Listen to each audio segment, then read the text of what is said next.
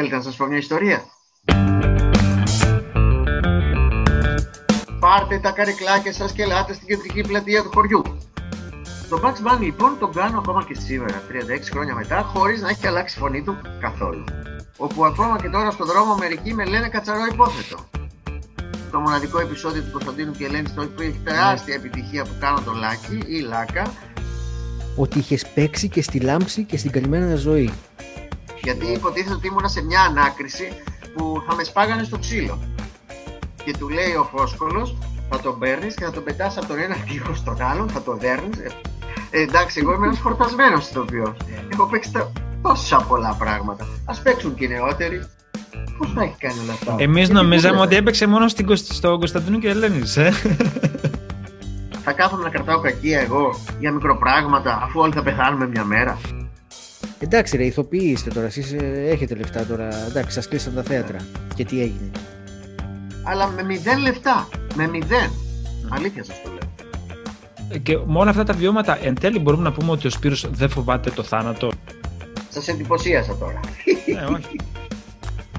Αχ, ήθελα να πω ένα ανέκδοτο εγώ τώρα. Τέλος πάντων, εντάξει, εντάξει, να είστε καλά, ρε παιδιά. Να είστε καλά. Μου φέρονται ψιλομπούρδε τα ανέκδοτα και δεν γελάω. Ο Σπύρος ο καλύτερος καλεσμένος, φουριόζος, μπαίνει, κρακ, κρακ, κρακ, κρακ. Με έκανες τόσο γέρο για να έχω εγγονή. Ευχαριστώ πάρα πολύ. ε, όχι ρε Πέτρο, προσβλητικό. Απορώ πως κάθεται μαζί μας ακόμα. Τι ήταν αυτό που Σε 50 χρόνια ρε παιδί μου, σε 50 χρόνια.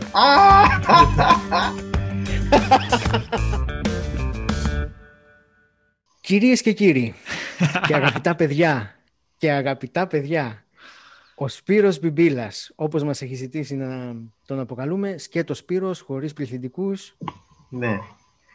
Χαίρομαι πολύ που σας μιλάω. Έχω δει διάφορα που έχετε κάνει και μου άρεσαν. Ευχαριστούμε πάρα πολύ Σπύρο. Ευχαριστούμε πάρα πολύ που είσαι εδώ. Χαιρετάμε την ε, Κεφαλονιά και το Μαρούσι. Βεβαίως, βεβαίως. Ε, Σπύρο, είσαι ένας πολύ αγαπητός άνθρωπος. Ε, βγάζεις μια τέτοια ενέργεια. Ο κόσμος σε αγαπάει. Αυτή την αίσθηση έχω ναι. από όλους. Ε, και αυτό που μου κάνει εντύπωση είναι το εξής όμως. Δηλαδή είσαι αγαπητός ε, σε όλες τις ηλικίες και σε όλη την Ελλάδα. Δεν έχεις κάνει τρομερά πολύ τηλεόραση. Δηλαδή ένα σύριαλ, ξέρω εγώ, που να κρατήσει 10 σεζόν και να είσαι σε ένα τέτοιο σύριαλ. 10 σεζόν. Δεν έχω κάνει 10, αλλά έχω κάνει πάνω από 135 σύριαλ από μικρό ρόλο μέχρι πρωταγωνιστικό. Ε, και η πρώτη μου περίοδος, που εσείς δεν είχατε γεννηθεί μάλλον, όχι, ο, ο, δεν ξέρω πώς είσαστε βέβαια. Ο Πέτρος σίγουρα γίνει. ναι, ναι, αλλά μπορεί να ήταν πολύ παιδάκι. Επειδή εγώ ξεκίνησα τηλεόραση το, το 78 με τους Πανθέους και για μία πενταετία μέχρι το 83 έκανα φοβερά ε, ε, επιτυχημένα σύριαλ με κεντρικούς ρόλους που ήταν όλοι δραματικοί. Έτσι η παλιά γενιά με θυμάται από αυτά τα, τα οποία μερικά υπάρχουν στο YouTube, όπως η Ιερόσιλη ας πούμε. Η Ιερόσιλη ήταν ναι. ένα σύριαλ που είχε ακροματικότητα 93%, υπήρχαν μόνο τρία κανάλια τότε, και είχε κρατήσει τον κόσμο μέσα πιο πολύ και από τον άγνωστο πόλεμο, αν έχετε ακούσει. Επειδή έκανα ναι. δε ένα ρόλο που ήταν κλειδί στην υπόθεση, έκανα ένα παιδί που σκότωνε τους ιερόσιλους και πεζόταν παιχνίδι στις εφημερίδες ποιος σκοτώνει τους ιερόσιλους, ε, όταν αποκαλύφθηκε ότι το έκανα εγώ, δεν μπορούσα να κυκλοφορήσω στον δρόμο. Δεν μπορούσα. Ε, ε. Από, από εκεί και μετά έκανα πολλά σύριαλ δραματικά με κεντρικούς ρόλους. Τα σκληρά καρύδια, την κάθοδο, το Ζητιάνο του Καρκαβίτσα που παίζεται ακόμα, που έκανε αυτό το άρρωστο παιδάκι που το έπαιρνε μαζί του Ζητιάνος και το έσαιρνε. Και η πορεία μου στα σύριαλ άλλαξε πάρα πολύ με την Ελένη Μαβίλη, που με έβαλε να παίξω στο High Rock, που ήταν τεράστιας επιτυχίας σύριαλ, που έκανα τον, το λογιστή αυτό το Τζιγκούνι και μετά το, ναι. τον πρόδρομο. Μετά το αυτό θυμάμαι. Όμως, ο, ο, ο, Πέτρος, ο Πέτρος και τα κορίτσια του. Μετά ακριβώς το High Rock είναι ο Πέτρος και τα κορίτσια του με το κατσαρό υπόθετο, όπου ακόμα και τώρα στον δρόμο μερικοί με λένε κατσαρό υπόθετο. με βλέπουν και λένε Α, το κατσαρό υπόθετο. Μετά άρχισαν όμως τα σύριαλ αυτά που έπαιζαν τους διάφορους γκέι και με κυνηγάει το μοναδικό επεισόδιο του Κωνσταντίνου και Ελένη στο που έχει τεράστια ναι. επιτυχία που κάνω το Λάκι ή Λάκα.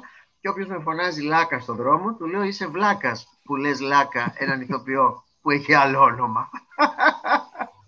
Ε, και μετά πάρα πολλά σύριαλ, πάρα πολλά. Αυτή, αυτή είναι η δύναμη της τηλεόρασης και ειδικά με τα σύριαλ που, είπατε, που είπες ε, στην αρχή, που τότε ήταν δυνατά. Ο κόσμος ε, πίστευε ότι είσαι, ότι είσαι αυτός. Δεν ναι. είχες άλλο όνομα, ήσουν αυτός. Κοίτα, ε, ε, αυτό που είπα οι Ιερόσιλοι έχουν τον αντίκτυπο που έχουν οι μέλισσες σήμερα. Για, τόσο, για τόσο μεγάλη επιτυχία σου μιλάω.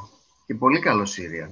Πολύ καλό και με τρομερούς ηθοποιούς. Το Μιράτ, το Λιβαδίτη, το ηθοποιούς που μεγαλουργούσαν. Ωραία, να, να σε ρωτήσω κιόλας. Ε, έχεις παίξει δηλαδή τους δραματικούς ρόλους και σίγουρα πολλούς κομικούς. Πάρα πολλούς κομικούς. Σε, σε, έχει, σε έχει στο μυαλό του σαν κομικό ηθοποιό περισσότερο. Mm. Ναι, αλλά αυτοί που με ξέρουν καλά από το θέατρο ξέρουν ότι έχω παίξει πολύ δράμα και εξίσου, εξίσου ικανό αριθμό δραμάτων, ας πούμε, σε σχέση με την κομμωδία. Μην ξεχνάς ότι η μικρού μήκο ταινία που έκανα, η Ελεύθερη Βούληση, που κάνω τον άστεγο που πεθαίνει στον Γκάζι, έχει ε, ένα εκατομμύριο views και έχει πάρει 7 βραβεία. Ε, είναι μια, μια μικρού μήκους η οποία σε πολλούς που μου λένε για τον Κωνσταντίνο και Ελένη, του λέω: Άνοιξε το YouTube να δεις αυτό που είναι εκ διαμέτρου αντίθετα. Mm. Όπως και η ταινία Η Δεμένη Κόκκινη Κλωστή του εμφυλίου πολέμου που κάναμε στις ναι. Πρέσπες, που είναι πάρα πολύ δραματική ταινία και κάνω ναι, ναι, ναι. και ρόλο δραματικό. Πολύ. Ναι. Μ' αρέσει πιο πολύ το δράμα εμένα. Ναι, ε, σε, όμως... σε, σε, ο καλός σε... κομικός να ξέρεις ότι είναι πολύ καλός δραματικός. Ενώ ένας που παίζει μόνο δράμα δεν μπορεί να παίξει εύκολα κομμωδία. Πάντως αυτή η ιστορία, Σπύρο, με, τη, με το Κωνσταντίνο και Ελένη σε ενοχλεί, έτσι. Δηλαδή τα παίρνεις στο κρανίο.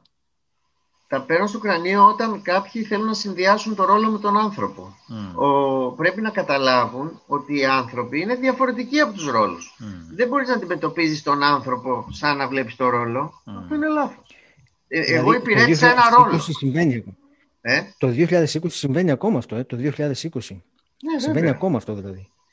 Ε, ωραία, να σας πω μια ιστορία όπου ένας ε, συγγενικό μου πρόσωπο κιόλας έβλεπε ένα καθημερινό σύριαλ πριν 5-6 χρόνια και ήταν ένας ε, που παίζε τον κακό της υποθέσεως. Ναι. Και πραγματικά το πίστευε και λέει: Θα πάω στην Αθήνα και άμα το πετύχω στο δρόμο θα του ρίξω μπουνιά.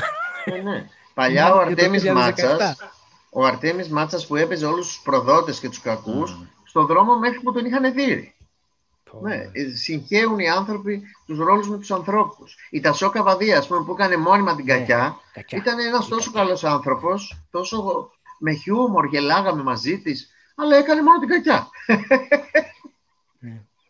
Ε, και εκεί με τους κομικούς όμως δεν συμβαίνει το να σε, να σε πλησιάζει κάποιος και να λέει «Α, Σπύρο, κάνε με να γελάσω». Α, βέβαια. Εγώ, εγώ στον δρόμο δεν μπορώ να κάνω αστιάκια και δεν, δεν λέω ανέκδοτα. Είναι πολύ περίεργο αυτό. Μπορώ να ανεκδοτολογώ με τη ζωή μου και να κάνω τους άλλους να πεθαίνουν από τα γέλια με απρόοπτα της ζωής μου, αλλά δεν μπορώ να πω ούτε ένα ανέκδοτο. Δεν μου αρέσουν καθόλου τα ανέκδοτα και δεν γελάω ποτέ με τα ανέκδοτα. Και εμένα το ίδιο. Ούτε να τα ακούω. Όταν αρχίζει, είμαστε μια παρέα και αρχίζουν τα ανέκδοτα, όχι, αρχίζω και.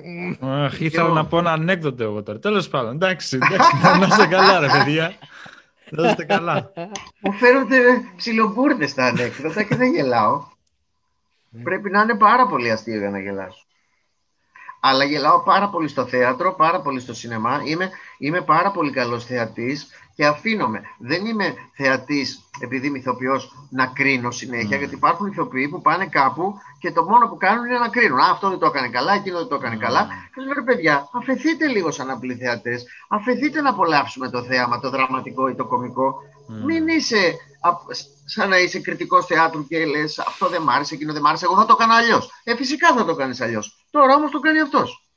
Ναι, είναι πάρα πολύ άσχημο να κρίνουμε συνέχεια αρνητικά κιόλας.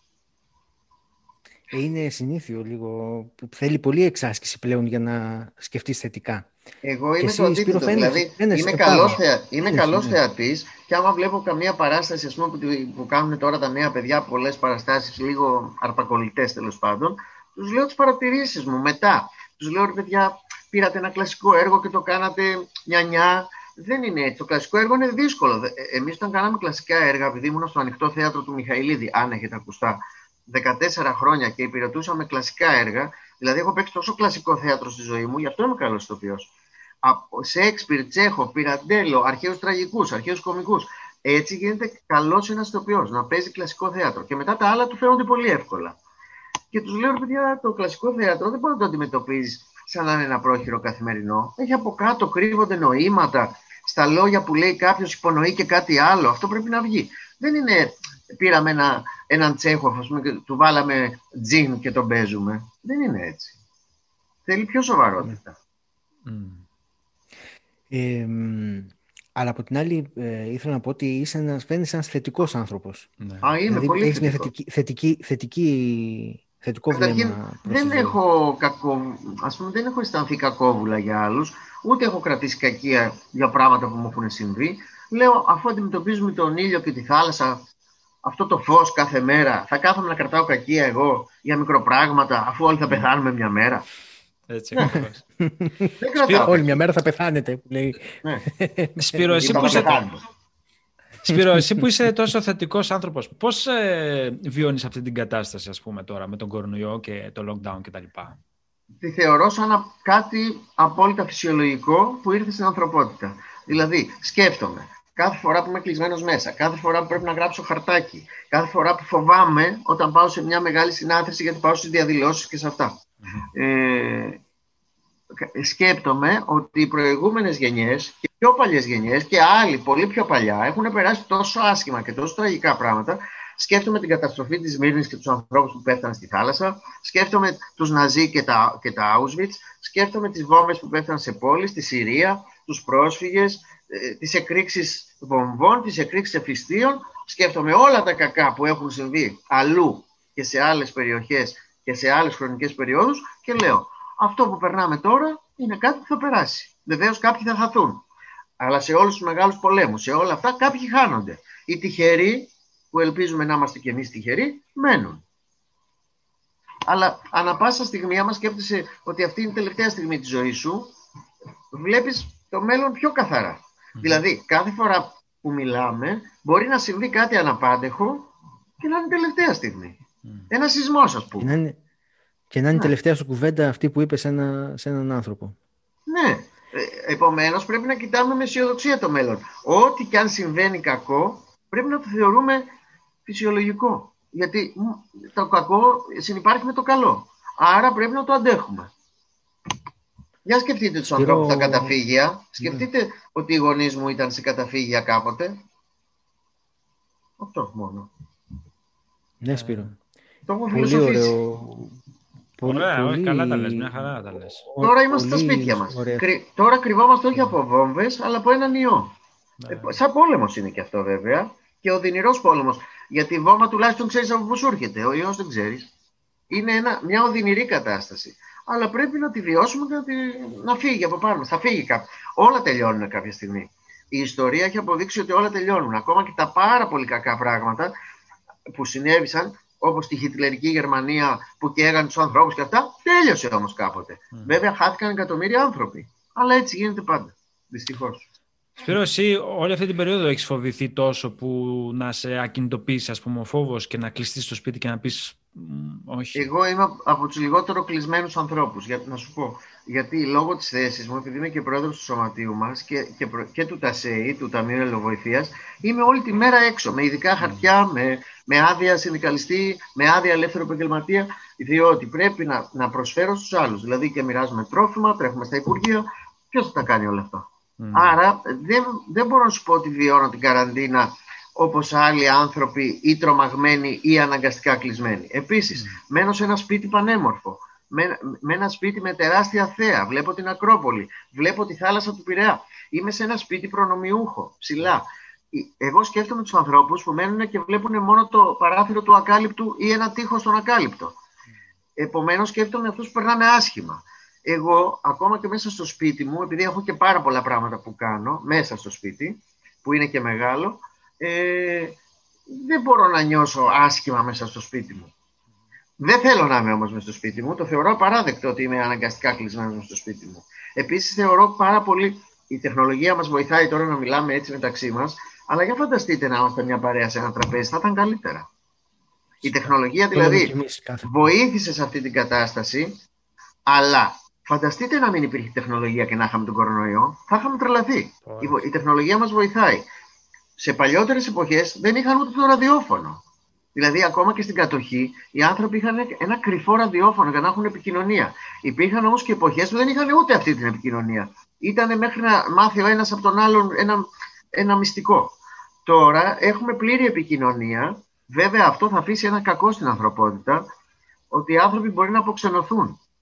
Μπορεί να μην θέλουν πια τη σχέση τη ζωντανή, να μην αγγιχτούν, να είναι όλα μέσα από τα κομπιούτερ, μέσα από τα κινητά. Είμαστε όλη τη μέρα με ένα κινητό. Εμένα πονάει το χέρι μου πια, επειδή φοβάμαι μην πάθω και την οντίτιδα, ή γράφω στο λάπτοπ ή γράφω στο κινητό. Μα όλη μέρα. Όλα τα κάνω με το κινητό. Και... Μπροστά σε μια οθόνη είναι ένα θέμα. Ναι, ναι. επειδή όμως είμαι άνθρωπος που όταν... γυμνάζεται, σηκώνομαι και αρχίζω και κάνω γυμναστική. Πάω στη θάλασσα, επειδή είναι εύκολη η θάλασσα για μένα. Κάνω χειμώνα καλοκαίρι μπάνιο και αυτό με αναζωογονεί. Οι άνθρωποι λοιπόν που είναι κλεισμένοι μέσα και βιδωμένοι μέσα σε μια καρέκλα, φαντάζομαι ότι δεν θα νιώθουν τόσο ωραία. Ωραία. Σπύρο, προσπαθώ να καταλάβω. Συγγνώμη, Πέτρο. Πριν πεις αυτό, να πω ότι ναι. ο Σπύρος ο καλύτερος καλεσμένος, φουριόζος, μπαίνει, κρακ, κρακ, κρακ, κρακ, κρακ. Ναι, είμαι, είμαι ομιλητικός. Είμαι ναι, πολύ ομιλητικός. Γουστάρω, για πες Άγγελε. Προσπαθώ να καταλάβω όλη αυτή η θετική σκέψη ε, πώς, ε, από πού προέρχεται; Είναι κάτι που είναι σαν μια άσκηση από μικρός, την έκανες και ε, προσπαθούσες να βλέπεις θετικά τα πράγματα και μετά έγινε, α, έτσι είναι. Δεν το πολύ σκέφτεσαι να σκέφτεσαι ναι. θετικά. Νομίζω ότι πρέπει να είναι πρέπει να είναι στο DNA του κάθε ανθρώπου, γιατί τα αδέλφια μου δεν είναι σαν και εμένα. Ε, είναι πιο εσωστρεφείς άνθρωποι. Εγώ είμαι πολύ εξωστρεφής και παρότι μεγαλώσαμε σε μια αστική οικογένεια, ξέρεις που λένε ότι όταν μεγαλώσει σε μια οικογένεια ε, φυσιολογική και καλή, που όντως μεγαλώσαμε έτσι, δεν βγήκαμε όμως οι ίδιοι άνθρωποι. Ε, εγώ είμαι ένας εξαιρετικά θετικό άνθρωπος που από μικρό παιδί φιλοσοφούσα. Γεννήθηκα σε, σε μια οικογένεια, ένα γραφείο κηδείων και δει βίωνα πάρα πολύ τους θανάτους, αυτούς που ερχόντουσαν στο γραφείο και κλαίγανε και κανονίζαν τις κηδείες. Εγώ έπαιζα κρυφτό μέσα στα φέρετρα με τα αδέλφια μου και τα ξαδέλφια μου. Ε, και αυτό με εξοικείωσε πάρα πολύ με την ιδέα του θανάτου ως κάτι πάρα πολύ φυσιολογικό όπως είναι και η γέννηση. Και, και έτσι άρχισα να φιλοσοφώ τη ζωή και να τη βλέπω μόνο θετικά. Εν τω μεταξύ είμαι και από τη φύση μου καλόκαρδος άνθρωπος, δεν ξέρω, αυτό είναι στο χαρακτήρα του ανθρώπου βέβαια, έτσι. Άλλοι είναι κακότροποι άνθρωποι, από τη, από τη φύση τους, δεν ξέρω. Γι' αυτό η φύση μας έκανε διαφορετικούς. Δεν είμαστε όλοι το ίδιο, έχουμε ποικιλία. Εγώ είμαι, στη, είμαι σε μια καλή πλευρά της ποικιλίας, νομίζω ότι είμαι ένας πολύ καλόκαρδος άνθρωπος, ένας που δεν τσακώνεται εύκολα. Πρέπει να γίνουν πολύ άσχημα τα πράγματα για να, να τσακωθώ. Και έχω συνέχεια στο μυαλό μου πώς θα, πώς θα πάω να βοηθήσω κάποιον. Ένα γέρο που πάει στο γεροκομείο, ένα παιδί που δεν έχει δουλειά, ένα ζωάκι που πεινάει, ένα παπαγάλο που είναι μόνος του και πρέπει να το μαζέψω, να το βάλω σε ένα κάνα κλουβάκι γιατί έχει χαθεί. Τέτοια. Ε, να μην πετάω την ανακύκλωση, να κάνω μάθημα. Μην πετάτε το ένα, μην πετάτε το άλλο, μην καπνίζετε μην πίνετε, μην ξενυχτάτε, μην παίρνετε ουσίες. Είμαι συνέχεια στο να, να κάνω, το, δεν θα πω τον καθηγητή, αλλά αυτόν, αυτόν που θέλει να βοηθήσει τους άλλους να περάσουν χωρίς προβλήματα. Για, για τη σκέψου ότι ένας άνθρωπος που προσέχει πολύ την υγεία του, βοηθάει ακόμα και το κράτος να μην χαλάει λεφτά για την υγεία. Δηλαδή εγώ που από μικρός προσέχω πάρα πολύ, επειδή βίωσα έναν πολύ άσχημο θάνατο του πατέρα μου με καρκίνο όταν ήμουν πολύ παιδάκι, αποφάσισα ότι εγώ θα προσέχω την υγεία μου. Μου έπαιξε θετικό ρόλο ο, ο αρνητικός θάνατος. Και είπα, θα κάνω τα πάντα για να μην πάω στους γιατρούς. Ε, δεν έχω πάει στους γιατρούς. Δεν παίρνω φάρμακα, δεν παίρνω. Είμαι 65 ετών. Αυτό, αυτό είναι εντυπωσιακό, γιατί θα μπορούσες εκείνη τη στιγμή να πεις ότι όλα είναι μάταια, όλοι θα πεθάνουμε μια στιγμή, ας ε, πεθάνουμε μια ώρα να σου ε, νωρίτερα. Ξέρω. Εγώ δεν λέω όλα είναι μάταια, παρότι δεν πιστεύω ούτε σε μεταθανάτιο ζωή, ούτε σε καμία θρησκεία. Δεν θέλω ούτε καν να συζητάω την έννοια θρησκείας που εγώ την έχω αποβάλει από μικρό παιδάκι. Ε, δεν είναι μάταια, γιατί η ζωή είναι ένα δώρο. Άρα θέλω εγώ να την απολαύσω και πολύ και καλά. Θέλω να, να φύγω από τη ζωή και να είμαι 105 ετών, 110, όσο μπορεί να αντέξει ένας άνθρωπος. Αλλά να είμαι καλά. Σαν τη Ροζίτα Σόκου, τη φίλη μου, που είναι 97 ετών και είναι μια χαρά. είναι μάθημα ζωής οι μεγάλοι άνθρωποι. Ε, Πέτρο; Όχι, ήθελα να ρωτήσω, και με όλα αυτά τα βιώματα, εν τέλει μπορούμε να πούμε ότι ο Σπύρος δεν φοβάται το θάνατο στην κυριολεξία, ας πούμε; Όχι, δεν φοβάμαι. Δεν θα ήθελα να πεθάνω τώρα, ας πούμε. Αλλά και τι να φοβηθώ. Ε, ας πούμε, όταν ε, έπεσα σε ένα τρακάρισμα τρομερό κάποια στιγμή, που έφυγε το αυτοκίνητό μου και ταξίδευε μόνο του και έπεσε ένα άλλο αυτοκίνητο πάνω μου. Την ώρα εκείνη που έγινε αυτό, εγώ είπα μέσα μου, μάλλον τώρα θα πεθάνω. Παιδιά δεν έγινε τίποτα. Τα αυτοκίνητα διαλυθήκανε, εγώ άνοιξα την πόρτα, βγήκα έξω και λέω, καλή τίποτα δεν έγινε. Εγώ είμαι μια χαρά. Δεν είχε πειραχτεί ούτε η τρίχα της κεφαλής μου. Σοβαρά σας μιλάω. Εκείνη την ώρα που συνέβαινε αυτό, δεν τρόμαξα, αλλά είπα μέσα μου, μα, αλλά δεν έγινε. δεν φοβάμαι το θάνατο, γιατί είναι κάτι που θα έρθει. Τι να φοβηθώ, αυτό που θα έρθει. Απλά εύχομαι να μην αρρωστήσω, να μην τα χάσω, να, να είμαι διαρκής άνθρωπος. Τα, τα, γυρατιά δηλαδή τα φοβάσαι, τα γυρατιά; Όχι, δεν, απλά, όχι, δεν, είναι η λέξη φόβος. Ανησυχώ μόνο μήπως γίνω πρόβλημα για τους άλλους. Αυτό με ανησυχεί, όπως το παθαίνουν πολλοί άνθρωποι. μου. Ή θα ήθελα να πεθάνω σε ένα ταξίδι και να χαθώ μες στη θάλασσα, ας πούμε, σε ένα μπάνιο. Κάτι τέτοιο. Να γίνει κάτι που να μην ταλαιπωρηθώ, ούτε να ταλαιπωρήσω τους άλλους. Αλλά αυτό δεν το ξέρει κανείς. Δεν ξέρει κανείς αν θα φύγει απότομα ή αν θα ταλαιπωρήσει τους άλλους. Γιατί πραγματικά ταλαιπωρείς τους άλλους με το θάνατο, τον αργό θάνατό σου και εσύ ταλαιπωρείσαι και ταλαιπωρεί πάρα πολύ τους άλλους. Και ναι. αυτό δεν θα ήθελα να μου συμβεί. Αλλά αυτό είναι στην τύχη, βρε παιδιά. Αν συμβεί. Η επιστήμη επίσης ε, παρατείνει μαρτύρια των ανθρώπων που πεθαίνουν σιγά σιγά. Δεν το, δεν το βοηθάει, το παρατείνει και αυτό το έχω ζήσει στη ζωή μου και δεν θα ήθελα να μου συμβεί αυτό. Αλλά δεν είναι φόβος, είναι ανησυχία. Ωραία, ε, αφού, το, αφού μιλάμε τώρα για θανάτους.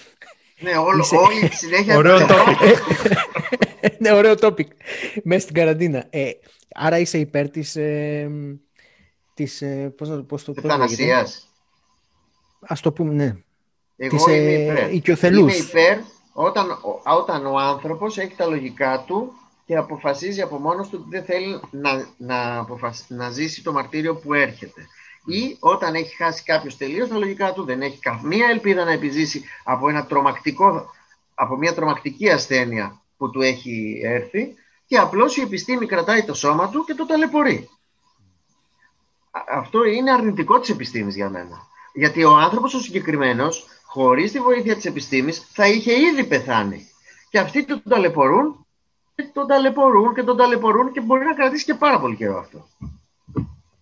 Βέβαια, απ' την άλλη, η επιστήμη σου λέει: Εγώ είμαι υποχρεωμένος να προσπαθήσω να τον, να τον κρατήσω στη ζωή. Αλλά άμα δεν έχει ούτε, ούτε τη λογική τίποτα και είναι ένα κορμί ο άνθρωπος το οποίο απλώς ταλαιπωρείται, τι νόημα έχει; Ωραία. Δεν ξέρω αν είμαι σωστό ή λάθος. Αυτό είναι η δική μου άποψη. Ποτέ, δε, ποτέ δεν λέω ότι αυτό που λέω εγώ είναι το σωστό. Δηλαδή, επειδή είμαι άθεος και άθικο, δεν έχω πει σε κανέναν αυτό είναι το σωστό. Λέω αυτό είναι η δική μου άποψη και σέβομαι απολύτως τη δική σου άποψη που μπορεί να πιστεύεις. Στον Χριστό, στον Αλλάχ, στον Δωδεκάθεο. Άλλο, άλλο αν είναι κάποιες θρησκείες καλύτερες από άλλες, γιατί σαφώς είναι. Πιο πνευματικές, πιο ανθρωπιστικές, όπως είναι ο χριστιανισμός. Είναι καλύτερη θρησκεία από τον μουσουλμανισμό, σίγουρα. Αλλά και ο Βουδισμός δεν υστερεί τίποτα του χριστιανισμού. Είναι μια θρησκεία πνευματική. Καλή για τον άνθρωπο. Ωραία, ας αφήσουμε λίγο το θάνατο, Άγγελε. Ε, τώρα πήγαμε στις θρησκείες.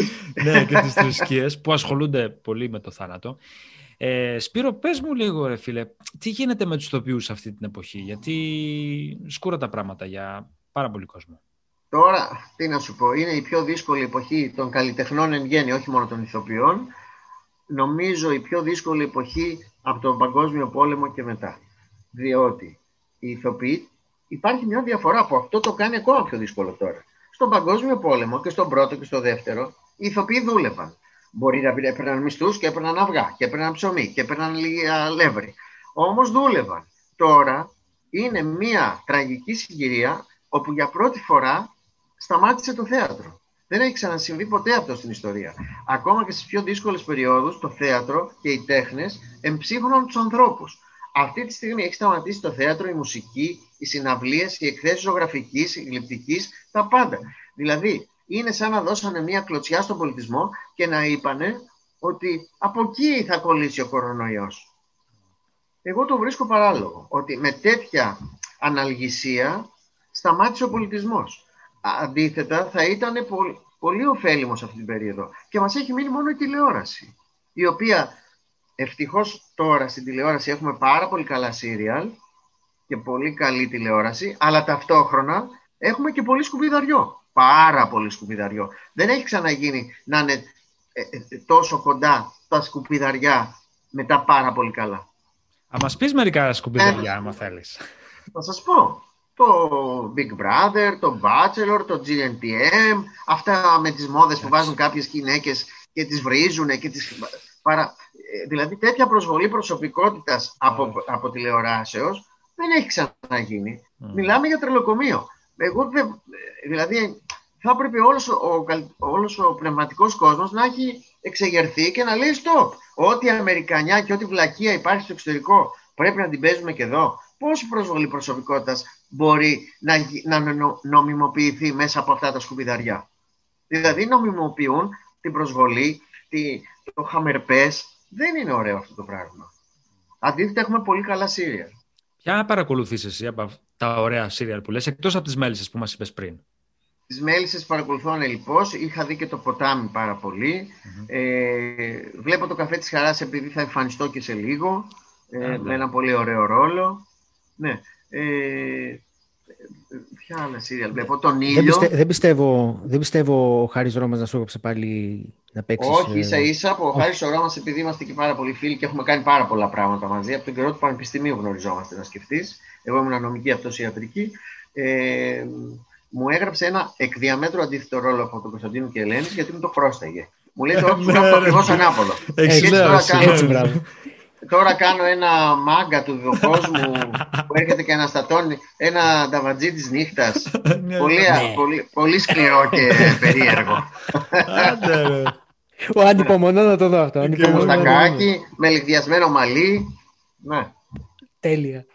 Τέλεια, ε, Όταν κοιτάς τις μέλισσες σου περνάει η σκέψη του τύπου «Ρε φίλε, μακάρι να μπαιζα και εγώ εδώ πέρα», ας πούμε. Επειδή μιλάω πολύ με την παραγωγή, ναι, ε, μ' αρέσουν, δύο, τρι, δύο ρόλοι μου θα μπορούσα να παίξω. Εγώ επειδή έχω πολύ μεγάλη αυτογνωσία στο ηθοποιός, ε, από τους ρόλους που έχουν παρελάσει μόνο δύο θα μπορούσα να έχω παίξει. Mm-hmm. Ε, ναι, αλλά υπάρχουν τόσοι πολλοί ηθοποιοί γιατί δεν παίξουν κι άλλοι. Εγώ θα παίζω τους πάντες.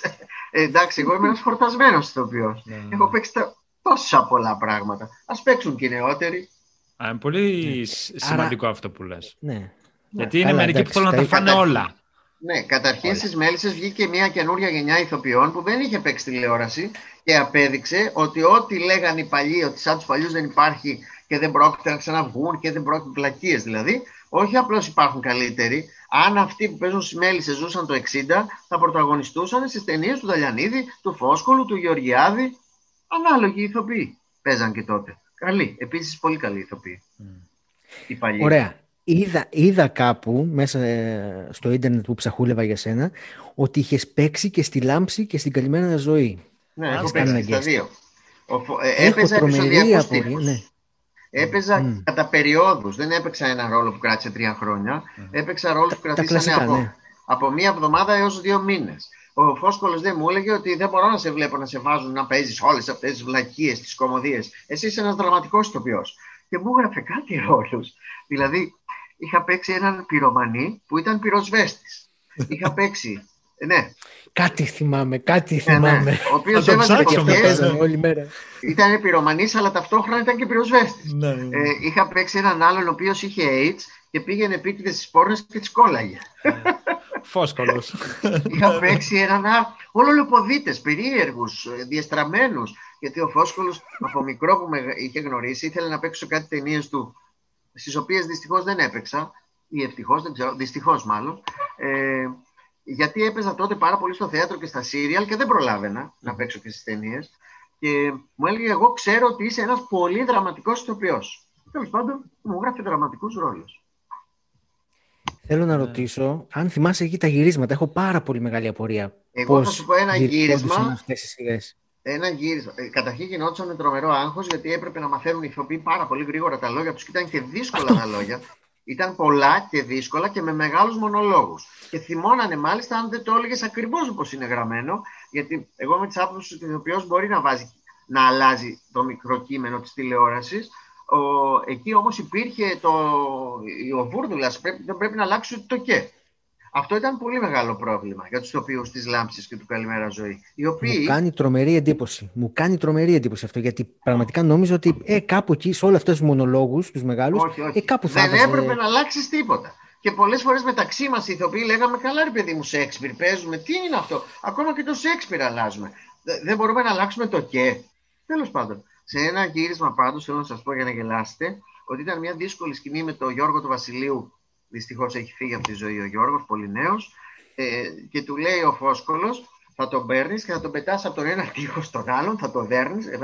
Γιατί υποτίθεται ότι ήμουν σε μια ανάκριση που θα με σπάγανε στο ξύλο. Αυτό λοιπόν, επειδή το ζούσε πάρα πολύ έντονα αυτό, με παίρνει και με κάνει τόπι στο ξύλο στα αλήθεια. Μα πάρα πολύ ξύλο έπαγα. Και όπως με έδερνε και εγώ φώναζα βοήθεια, βοήθεια. Με ρίχνει πάνω σε ένα σκηνικό, πέφτει το σκηνικό όλο, παρασέρνει το δίπλα σκηνικό, πέφτουν όλα. Κατεβαίνει κάτω ο, ο γιος του Φόσκολου νομίζω ήταν, θα μου σκοτώσεις τον ηθοποιό, τι είναι αυτά που κάνεις; Μα λέει αφού είπατε να το κάνουμε σαν να το ζούμε. Ναι, αλλά είπα σαν, δεν είπα να το ζήσει. Εσύ διαμαρτυρήθηκες, ε, Σπύρο. Όχι, εγώ ποτέ. Ε, είπα δεν πειράζει. Τώρα τι έγινε το κακό, τέλος πάντων δεν μπορούσαμε να το ξαναγυρίσουμε. Βέβαια έγινες τη κακομοίρας. δηλαδή από την καλημέρα ζωή βρέθηκες. Βρέθηκες, από την καλημέρα ζωή βρέθηκες αυτόματα σε κανένα στούντιο της Λάμψης. Έκανες ναι. Εγώ έπαιζα και στα δυο βέβαια, πότε από εδώ, πότε από εκεί. Και άλλη μια φορά σε μια βιντεοτενία, γιατί έχω παίξει και σε πάρα πολλές βιντεοτενίες στον καιρό της βιντεοκασέτας, μικρότερους ρόλους, αλλά σε πολλές πρέπει να έχω παίξει καμιά πενταριά. Ναι. Ε, ο σκηνοθέτης ο Μάριος Ροτσίλας, ο οποίος έπαιζε ένα μικρό ρόλο, ήθελε να με χαστοκίσει. Εγώ κάθε φορά που ερχόταν να με χαστοκίσει, γέλαγα. Γιατί ήταν φίλος μου. Α, γέλαγα. Μα μου λέει, σταμάτα να γελάς. Ξέρετε πόσα χαστούκια έφαγε. Μέχρι που φούσκωσε το μάγουλό μου και έγινε κόκκινο και μου έλεγε τώρα πώς θα το γυρίσουμε; Αφού φαίνεται σαν να έχεις πριχτεί. Δεν μπορούμε να το γυρίσουμε. Αυτά γέλια τα πολλά. Και σε μία άλλη σκηνή της λάμψης που είχαμε με την Κατερίνα Πετούση, την, που έπαιζε την υπηρέτρια, αν θυμάστε, που ήμασταν και, και με αυτήν ήμασταν συμμαθητές από τη. η, οικονόμ, η οικονόμος. Η, την οικονόμο ναι, έκανε. Τα θυμάμαι. Με τα γαλάζια μάτια. Ναι, ναι, παίζανε αυτό όλη μέρα στην Ελλάδα. τη λέγανε, δεν θυμάμαι. Και βάζει μία σκηνή όπου αυτές οι δύο υπηρέτριες με έχουν πιάσει και επειδή έχω κάνει μία μεγάλη τους έχω κάνει μια μεγάλη λαχτάρα που δεν τη θυμάμαι τώρα, έχουν πάρει ένα blanket decker για να μου βγάλουν τα μάτια.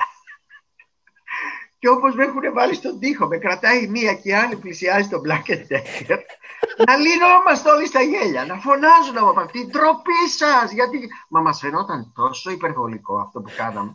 Και να έρχεται το Black and Decker εδώ, πάκα κακά τα γέλια εμείς. Να μην μπορούμε να κρατηθούμε. Με τίποτα όμως. Πρέπει Ήταν να κάναμε 7 ώρες. Αυτές οι σειρές πραγματικά και με την πάροδο του χρόνου λιδωρήθηκαν και Πολύ. είπαν «Α, σαπουνόπερες», αλλά όμως είχαν μια αξία. Εγώ θυμάμαι ότι μεγαλώναμε με το Στάθη Θεοχάρη, με τον Γιώργο Βασιλείου και τις ατάκες του και τα, το ότι ήταν τόσο έντιμος και δεν μπορούσε να ζει σε μια αυτό το σύριαλ, σε σχέση, επειδή η Δανδουλάκη έπαιζε και εκεί και εδώ, σε σχέση ας πούμε με τις μέλισσες, είναι η μέρα με τη νύχτα. Εκεί ήταν όλα βαρύγδουπα και υπερβολικά στις μέλισσες μπορεί κάποια να φαίνονται υπερβολικά, αλλά δεν είναι απίθανα. Mm. Εκεί φτάναμε στο απίθανο. Μπράβο. Ναι, ναι, ναι, ναι. ναι. Αν οι λοιπόν. μέλισσες πεζόντουσαν εκείνη την εποχή, απέναντι από τη λάμψη, Ποιος θα είχε περισσότερο. Γιατί προσπαθώ να καταλάβω αν εκείνη η εποχή ήταν πιο υπερβολική, ρε παιδί μου, έτσι, πιο λάμψη. Εκείνη, εκείνη την εποχή δεν θα γυριζόντουσαν καταρχήν τέτοιου είδους σύριαλ σε σχέση. Ήταν και αλλιώς η δομή των σύριαλ τότε. Mm. Μεγάλες σκηνές, θεατρικά παιγμένε, ενώ αν δείτε ας πούμε το, και το high rock και το Μπέτο και τα κορίτσια του, είναι σαν να βλέπεις κινηματογραφημένο θέατρο. Δηλαδή υπάρχουν τρεις κάμερες που απέναντι εμείς παίζαμε, ενώ τώρα παίζουν σε φυσικούς χώρους. Πολύ σπάνια τότε γυριζόταν σύριαλ έτσι. Πολύ πολύ σπάνια. Τώρα ε, είναι σαν να κάνεις κινηματογράφο στην τηλεόραση. Ναι. Κάμερα από εδώ, κάμερα από εκεί, πλανάκι από εδώ, πλανάκι από εκεί, ναι. χωριστά πλάνα. Ενώ τότε τα... έπρεπε να ξέρουμε ναι. όλη τη σκηνή να την παίζουμε σαν θέατρο. Ένα τέταρτο σκηνή. Ένα τέταρτο σκηνή. Πολύ πρόβα. Και γρήγορα να τα μάθεις άγχος. Ενώ τώρα με τόσο μικρές σκηνές και να μην ξέρεις καλά το κείμενο, έχεις μάθει μια πρόταση δυο. Τις λες, αφού είναι άλλο πλάνο. Άλλο πλάνο, συνέχεια. Ε, ήθελα να ρωτήσω με τους μισθούς τι έπαιζαν εκεί πέρα στη λάμψη κτλ. Γιατί εμείς έχουμε μια ιδέα, αλλά. Ήταν πάρα πολύ καλή μισθή Ναι. η μηνιαίοι και, η- και η έκτακτη. Μιλάμε για πάρα πολύ καλή, πάρα πολύ υψηλού μισθούς. Σε σχέση με αυτό που παίρνουμε σήμερα, το τίποτα, το εξευτελιστικό, καμία σχέση. Είναι η μέρα με τη νύχτα. Μμ. Μιλάμε για- ότι τότε οι ηθοποιοί τη δεκαετία του 90, με, από το 90 μέχρι το 2006, έβγαιναν πάρα πολλά χρήματα. Μμμ. Μετά που άρχισαν τα μνημόνια, άρχισαν να πέφτουν οι τιμές μέχρι που φτάσανε σήμερα στον, στο εξευτελιστικό. Μμ. Το τίποτα. Ε, νομίζω εκείνη η εποχή άφησε μια ρετσινιά στους ηθοποιούς και σε αυτούς τους πολύ προβεβλημένους κιόλας. Και ίσως έχει μείνει και λίγο ακόμα αυτό έτσι, η γεύση του ότι εντάξει ρε ηθοποιοί είστε τώρα, εσείς ε, έχετε λεφτά τώρα, εντάξει σας κλείσαν τα θέατρα. Και τι έγινε. Ναι, Υπάρχει αυτό αυτή λίγο η γεύση, αλλά οι ηθοποιοί δεν υπάρχει είναι μια πλούσιοι. μερίδα κόσμου που νομίζει ότι οι ηθοποιοί έχουν λεφτά. Ναι. Αυτοί που βγάζαν τα λεφτά τότε, πολλοί από αυτούς δεν τα κράτησαν ή τα κάνανε σπίτια εξπιταρώνες και τώρα δεν μπορούν να τα πληρώσουν τα υπόλοιπα των δανείων ή τα τους σκορπούσαν. Υπάρχουν και άνθρωποι πιο δεύτεροι όπως εγώ που κάναμε μια πιο οικονομική πολιτική και περνάμε πάρα πολύ, πολύ καλά. Ακόμα και μέσα στην κρίση να μην έχουμε πρόβλημα. Υπάρχουν αυτοί όμως που σκορπίσαν τα λεφτά τους που έχουν τρομερό πρόβλημα. Τρομερό. Χρωστάνε πάρα πολλά χρήματα. Και αυτούς πρέπει να τους βοηθήσουμε όσο μπορούμε. Ε, είναι μια δύσκολη εποχή τώρα. Πάρα Ναι. πολύ δύσκολη. Και σε ένα σύριαλ προ- προβάλλονται ας πούμε, στα εξώφυλλα ή στις εκπομπές μόνο οι πρώτοι που παίζανε. Μμ. Για δείτε τώρα τι γίνεται. Ναι. Ο πιο μικρός ρόλος από τις μέλισσες είναι εξώφυλλο. Είναι σε συνεντεύξεις και από τα άλλα σύριαλ. Διότι τώρα εξαργυρώνουν οι ηθοποιοί τουλάχιστον μια δόξα, αφού δεν παίρνουν λεφτά, τους βάζουν παντού. Συνεντεύξεις από εδώ, συνεντεύξεις από εκεί. Και νιώθουν λίγο στάροι άνθρωποι, αλλά με μηδέν λεφτά. Με μηδέν. Μμ. Αλήθεια σας το λέω. Σπύρο, δηλαδή κάποιοι, ας πούμε έχω εγώ μια γνωστή η οποία σκέφτεται να πάει να κάνει δραματική σχολή να σπουδάσεις, ξέρω εγώ. Τι θα ρίξεις εσύ, ας πούμε, στην ανιψιά σου, στην εγγονή σου, η οποία θέλει να το ξεκινήσει τώρα; Με έκανες τόσο γέρο για να έχω εγγονή. Ευχαριστώ πάρα πολύ. Ε, όχι ρε Πέτρο, προσβλητικό. Απορώ πως κάθεται μαζί μας ακόμα. Τι ήταν αυτό που σε 50 χρόνια, ρε παιδί μου, σε 50 χρόνια. Α! ε, όχι, αν είχα παιδί 30, ας πούμε, θα μπορούσα να έχω και γκονάκι, αλλά εγώ δεν έχω. Έχω ανήψια. Ε, ε, νομίζω ότι δύσκολα θα συμβούλευα κάποιο νέο παιδί τώρα να ακολουθήσει αυτόν τον δρόμο. Καταρχήν να σου πω, καταρχάς, όχι καταρχήν, ε, ότι είναι τόσοι πα, πολλοί ηθοποιοί, υπάρχει τέτοια, τέτοια μαζ- μαζική εισρωή στο επάγγελμα όλα αυτά τα χρόνια που έχουμε γεμίσει άνεργους ηθοποιούς. Γιατί λοιπόν να συμβουλέψω ένα νέο παιδί, παρότι εγώ έκανα μαθήματα, αλλά μου είπε ο σχολάρχης, καλέ μην κάθεσαι και τους λες τέτοια στο μάθημα, ότι δεν θα βρίσκουν δουλειά, ότι κακώς ήρθανε. Μα λέω, εγώ δεν μπορώ να λέω ψέματα. Τι να λέω στα παιδιά, αφού θα βγουν και θα μπουν στη σειρά των ανέργων. Δηλαδή, ή των απλήρωτων. Διότι αυτά τα χρόνια μπορεί να γίναν πάρα πολλές δουλειές, πάρα πολλές παραστάσεις, αλλά όλες τσάμπα. Ομάδες από εδώ, ομάδες παραομάδε από εκεί, μικρά θεατράκια, μικρά. Κανένας δεν πληρωνόταν. Αντίθετα, έκανε άλλη δουλειά το πρωί για να πληρώνει το βράδυ. Πλήρωνε αντί να πληρώνεται. Αυτό λοιπόν που οδήγησε σε μια πασπερμία ηθοποιών να είμαστε πάνω από 12.000 ηθοποιοί και να δουλεύουμε όλοι εκ περιτροπής. Δηλαδή, πήγαινε στα σύριαλ τα προδιετίας, άμα το βάλεις σε επανάληψη, να δεις αυτός που παίζει έχει ξαναπαίξει; Όχι, παίζει ένας άλλος. Αφού είναι τόσοι πολλοί. Μιλάμε για πάρα πολλούς. Λίγοι έχουμε κατορθώσει να είμαστε συνεχώς. Ναι. Εγώ βεβαίως τώρα έχω Ε. πάρει σύνταξη και να σου πω και κανένας να μην με ξαναφωνάξει ποτέ, δεν με ενδιαφέρει. Άλλο το ψυχολογικό. Ναι, ναι. Ε, επειδή όμως κάνω πάρα πολλά πράγματα και ασχολούμαι με το συνδικαλιστικό τμήμα της δουλειάς μας, είμαι, είμαι γεμάτος από δουλειά και γεμάτος από προσφορά. Ε, δεν έχω όμως απόλυτη ανάγκη να δουλέψω στη δουλειά μου. Δηλαδή, δεν έχω σταματήσει να... Ενώ είμαι συνταξιούχος, είμαι και ενεργός ταυτόχρονα. Δηλαδή, μέχρι τώρα που έγινε ο κορονοϊός, εγώ δούλευα, χειμώνα καλοκαίρι. Τα καλοκαίρια βέβαια δεν θέλω γιατί πηγαίνω ταξίδια, αλλά δουλεύω διαρκώς. Δεν έχω σταματήσει ποτέ, ούτε τη μεταγλώτηση. Δεν είμαι όμως από τους οποίους που λέω αν δεν, μου, αν δεν με φωνάξουν ό,τι έπαθα, δεν με νοιάζει. Δεν με νοιάζει καθόλου. Ναι. Με νοιάζει για τους άλλους που δεν έχουν δουλειά. Να σου πω Σπύρο, ε, αποθυμένο καλλιτεχνικά, καλλιτεχνικά, αποθυμένο κάποιο έχεις να παίξεις αυτό το ρόλο; Α, μερικούς ρόλους θα ήθελα να τους παίξω.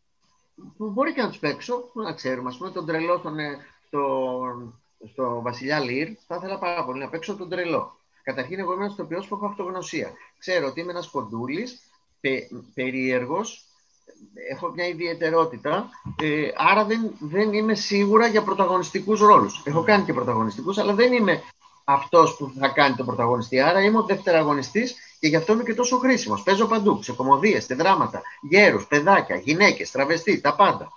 Άρα είμαι χρήσιμος. Αλλά ε, έχω, ας πούμε, θα ήθελα πάρα πολύ να παίξω το σαχλώτο στον έμπορο της Βενετιάς και θα σας φανεί παράξενο. Τη Δεσποινίδα Μαργαρίτα που έπαιζε η Λαμπέτη το οποίο το έχω δει και μου έχει μείνει αποθυμένο, αλλά επειδή το παίζουν τόσο πολύ διάφοροι, θέλω να το παίξω κι εγώ ποιος θα έρθει να με δει. Ναι. Είναι ένας ρόλος που τον παίζουν πότε άντρες, πότε γυναίκες. Yeah. Η Δεσποινή Μαργαρίτα. Ένα εκπληκτικό μονόλογος είναι. Mm. Και ε, μια χρονιά που ήταν να κάνω αυτό το μονόλογο, το είχαν κάνει, πάρει άλλοι τρεις και το κάνανε, γυναίκες. Και λέω: Όχι, δεν θα το κάνω. Το έχει παίξει και ο Γιώργος Μαρίνος. Και έκανα έναν άλλο μονόλογο, το οποίο κράτησε τρία χρόνια, το παγκάκι. Το οποίο ήταν το καλύτερο πράγμα που έχω κάνει και ήταν η ζωή ενός αληθινού άστεγου στη Θεσσαλονίκη και εξιστορούσα τη ζωή του και μαζί την ιστορία της Ελλάδας. Καταπληκτικό. Πήρα και βραβείο για Μιας και είπες τώρα για τους ε, αστέγους και τα λοιπά. Ε, συνδέεσαι με αυτά, γιατί βλέπουμε και το έργο σου που λες, ξέρω εγώ, να βοηθά... γενικότερα βοηθάς κόσμο. Πες μας λίγο για, ναι. το, για αυτό το έργο που κάνεις, γιατί είναι σημαντικό, ρε φίλε. Το Ταμείο Ελοβοηθείας του Σωματείου Λεών Ηθοποιών είναι ένας οργανισμός που έκλεισε τα, τα τα 100 του χρόνια. Ε, αυτή τη στιγμή κάνει ένα έργο πολύ σημαντικό, βοηθώντας τους ηθοποιούς που είναι άνεργοι, γέροι, με μικρή σύνταξη, άρρωστοι, γιατί έχουμε γιατρούς και βρίσκουμε συνέχεια, αν κάποιος ηθοποιός έχει πρόβλημα, βρίσκουμε ε, τρόπο να τον βοηθήσουμε. Τώρα ψάχνω να δω αν έχω μαζί μου το ημερολόγιο εδώ, να σας το δείξω. Δεν το έχω γύρω μου. Ε, κάθε χρόνο λοιπόν εκδίδουμε, ε, όταν κλείσαμε τα 100 χρόνια και επειδή εγώ είμαι 14 χρόνια πρόεδρος του ΤΑΣΕ, με εκλογές, έτσι, όχι ότι εγώ γραψωθεί εκεί πέρα και δεν βγαίνω, με ψηφίζουν. ε, ε, ναι, μην νομίζει ο κόσμος ότι κατσικώθηκα. Ο Σουλτάνος. Σαν τον Ερντογάν. Ε, γίνονται, γίνονται εκλογές, με βγάζουν πρώτο. Άρα βγαίνω πρόεδρος. Και σκέφτηκα στα 100 χρόνια λοιπόν να εκδώσουμε ένα ημερολόγιο επαιτειακό ε, και να το πουλάμε για να μαζέψουμε χρήματα. Ε, κάθε, από τότε λοιπόν περάσαν πέντε χρόνια και το κάνουμε κάθε χρόνο. Είναι θεματικό. Κάθε χρόνο έχει ένα άλλο θέμα. Πέρυσι, ας πούμε, είχε τους ε, Έλληνες ηθοποιούς που κάνανε καριέρες ή εμφανιστήκαν σε όλα τα μήκη και τα πλάτη της γης. Βρήκαμε ηθοποιούς μέχρι και στη Νέα Ζηλανδία, στη Νότια Αφρική, σε απίθανα κράτη, στην Κίνα, Έλληνες. Και βάλαμε από, από το 1850 ως σήμερα. Το, το, αυτό το ημερολόγιο που ετοιμάζουμε τώρα και θα βγει στο τέλος του μήνα για το 2021 είναι αφιερωμένο στο θέατρο του 1821 και ό,τι έχει ανέβει σε σχέση με το 1821 από τότε ως σήμερα και στις προθιέρειες των Ολυμπιακών Αγώνων, επειδή έχουμε Ολυμπιακούς Αγώνες φέτος, οι οποίες ήταν συμπτωματικά όλες ηθοποιοί, εκτός από δύο που ήταν χορογράφοι. Όλες αυτές οι γυναίκες τους έχουμε κάνει το αφιέρωμα στη ζωή τους μέσα σε αυτό το λεύκομα και ταυτόχρονα είναι ημερολόγιο και επίσης έχει όλα τα γενέθλια και τους θανάτους των ηθοποιών. Έχουμε φτάσει να έχουμε συγκεντρώσει 8.000 γενέθλια και θανάτους. Τρομερό, τρομερό. Αυτό που μπορούμε να το βρούμε. Θα μπορέσουμε να το βρούμε κάπου online, Αυτό, φαντάζομαι. Σε βιβλιοπολία θα πουλείτε. Και σε βιβλιοπολία και σε θέατρα, αλλά φέτος είναι κλειστά και στο ταμείο μας, στα γραφεία και το στέλνουμε και με αντικαταβολή σε πολλούς. Όταν θα έρθει να η ώρα, θα κάτι. Μπορούμε να το ναι. στείλουμε δηλαδή ταχυδρομικά mm. και να στείλει στα 10 ευρώ. Βεβαίως. Αυτό πρέπει να το κάνετε online, γιατί μόνο έτσι φαντάζομαι ότι θα μπορέσει να απολυθεί. Όταν ε, εάν κάποιος θέλει... Θα σας χτυπήσω μήνυμα ναι. να μας το προωθήσετε Μπράβο. λίγο. Φυσικά. Εννοείται, εννοείται με όλη μας την καρδιά. Εάν θέλει κάποιος να βοηθήσει το Ταμείο ε, των Μπορεί να κάνει χορηγία. Ναι, γίνονται χορηγίες. Τώρα πετύχαμε και μια χορηγία από το Υπουργείο Πολιτισμού μετά από πολύ κόπο και επί πολλά χρόνια δεν μας είχαν δώσει τίποτα. Ε, της τάξης των 20.000 ευρώ δηλαδή ε, μπορεί, να, μπορεί να φέρει τρόφιμα και ρούχα. Δηλαδή, ε, εμείς μοιράζουμε τρόφιμα κάθε τόσο. Ε, ε, να σκεφτείς ότι πάω και κουβαλάω με το αυτοκίνητο από διάφορους φορείς, από συλλόγους, από, από σούπερ μάρκετ. Και μετά τα κάνουμε σακούλες και τα δίνουμε στις οικογένειες που ξέρουμε ότι έχουν προβλήματα. Αρκεί να είναι μέλη μας, γιατί ο κάθε ηθοποιός έχει δικαίωμα να είναι μέλος του ΔΑΣΕΙ πληρώνοντας 30 ευρώ το χρόνο δηλαδή μια συνδρομή, γιατί έχουμε γραφεία, έχουμε ιατρία, ε, οδοντιατρίο, ε, έχουμε γιατρούς και δίνουμε και επιδόματα μικρά σε αρκετούς Πάντως Σπύρο, έτσι είπες προλαβαίνεις, δεν, Σπύρο, δεν έχεις... να ναι, τα κάνεις εντάξει. όλα αυτά. Ναι. Λοιπόν, Πραγματικά, εάν ρε, σου πω φίλε. ότι προλαβαίνω τα πάντα. Προλαβαίνω να πηγαίνω και για μπάνιο αρκετές φορές τη βδομάδα, χειμώνα καλοκαίρι. Έχω 25 παπαγάλους, του οποίους περιποιούμε μόνος μου το πρωί. Ε, έχω προεκπαιδευτικά στη βεράντα. Ε, και έχω και ένα μεγάλο σπίτι που δεν έχω πάρει ποτέ καθαρίστρια και καθαρίζω μόνος μου. Δηλαδή, μ' αρέσει πάρα πολύ να φτιάχνω το σπίτι. Γενικώς είμαι συνέχεια, σε, δεν είμαι ποτέ ένας άνθρωπος που θα κάτσει σε ένα καφενείο. Ποτέ. Μμ. Είμαι συνέχεια στην τζίτα. Έχεις πάθει Και με ποτέ αυτά burn- που έλεγες- αυτό που λέμε burnout; Sorry, Άγγελ. Έχεις πάθει ποτέ αυτό που λέμε burnout, του τύπου ξέρω εγώ, να, να καείς από την πολιτική δουλειά; Τι σημαίνει να καείς; Δηλαδή να μπουχτίσεις, ρε παιδί μου, να πεις Δεν «Όχι, ξέρει τι σημαίνει. Την πήρες να, την Δεν πήρες να ξέρω. απαντήσει, Πέτρο. Δεν Δεν ξέρεις ξέρει. ούτε τη λέξη, Τέλος. εντάξει, κατάλαβα. Εγώ ακόμα και στην καραντίνα δεν κατάλαβα ότι πέρασε ο χρόνος γιατί δεν προλάβαινα όλα αυτά που είχα να κάνουμε στο σπίτι. Αρχιοθέτηση. Να σας πω τι καλό έκανα.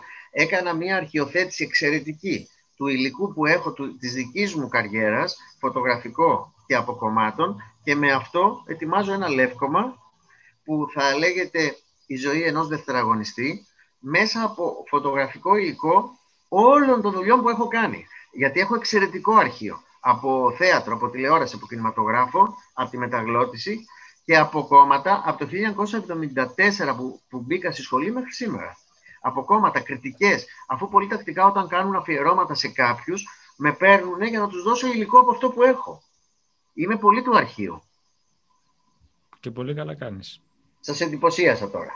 ναι, όχι, πραγματικά. Γιατί εδώ εμείς λέμε, ρε φίλε, να, υπήρχε, να είχε η μέρα λίγο παραπάνω ώρες γιατί δεν προλαβαίνουμε να κάνουμε τα κύρια. Και εσύ είσαι σε φάση κάνω και αυτό και εκείνο και το άλλο και βοηθάω και πάω και κάνω και ράνω. Ναι. Χίλια δυο. Απλά δεν έχω μάθει καλά ε, το, το, το διαδίκτυο, δηλαδή μπε- μπερδεύομαι λίγο με τα mail, δεν μπορώ να στείλω καλά φωτογραφίες, γι' αυτό πάντα ζητάω τη βοήθεια νεότερων. Μμμ. Εμείς οι πιο παλιοί το μάθαμε εξαναγκαστικά. Οι άλλοι το έχουν μάθει και στο σχολείο ακόμα. Ναι. Και εγώ μπερδεύομαι. Θέλω, Σπύρο, να πάμε λίγο σε ένα άλλο μεγάλο σου ρόλο και να μας πεις την ημέρα όπου ήρθε κάποιος και σου είπε «Λοιπόν, θα πάμε και θα δώσεις τη φωνή σου σε ένα λαγό». Α, Ε, αυτός πολύ είναι ο παλιά λαγός. αυτό.